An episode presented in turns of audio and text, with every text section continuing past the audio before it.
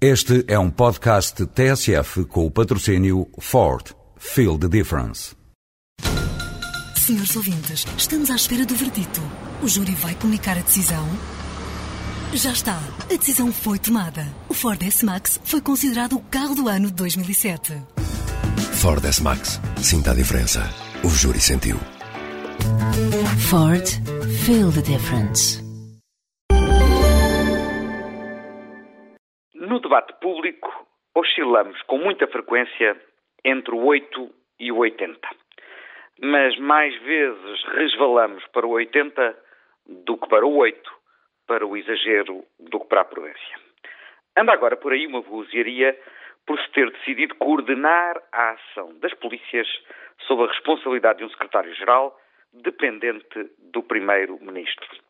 Clama-se contra a concentração de poderes e denuncia-se o possível uso ínvio desses poderes de coordenação. Mas os mesmos que agora denunciam tal medida são os que há três anos atrás, há três anos atrás, defendiam a fusão dos dois serviços de informações, o civil e o de defesa e militar. E preconizavam mesmo a fusão da Polícia de Segurança Pública e da Guarda Nacional Republicana sob tutela militar e que ainda criam a subordinação da Polícia Judiciária ao Ministério da Administração Interna.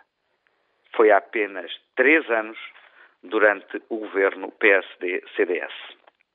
Ora, o que agora está em cima da mesa é algo muito distante desse modelo maximalista, esse sim de concentração de poderes policiais, sem adequadas salvaguardas no plano dos direitos dos cidadãos.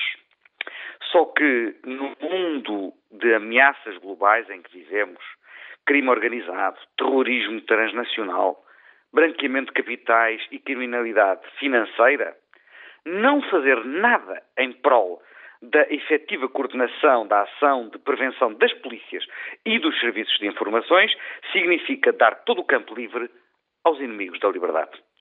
O acesso à informação é hoje um requisito de eficácia da luta contra o terrorismo e o crime transnacional. Para sermos coerentes na defesa da circulação da informação entre vários países europeus, temos que começar por dar o exemplo entre nós e começar por derrubar as barreiras e os feudos corporativos existentes no nosso próprio país.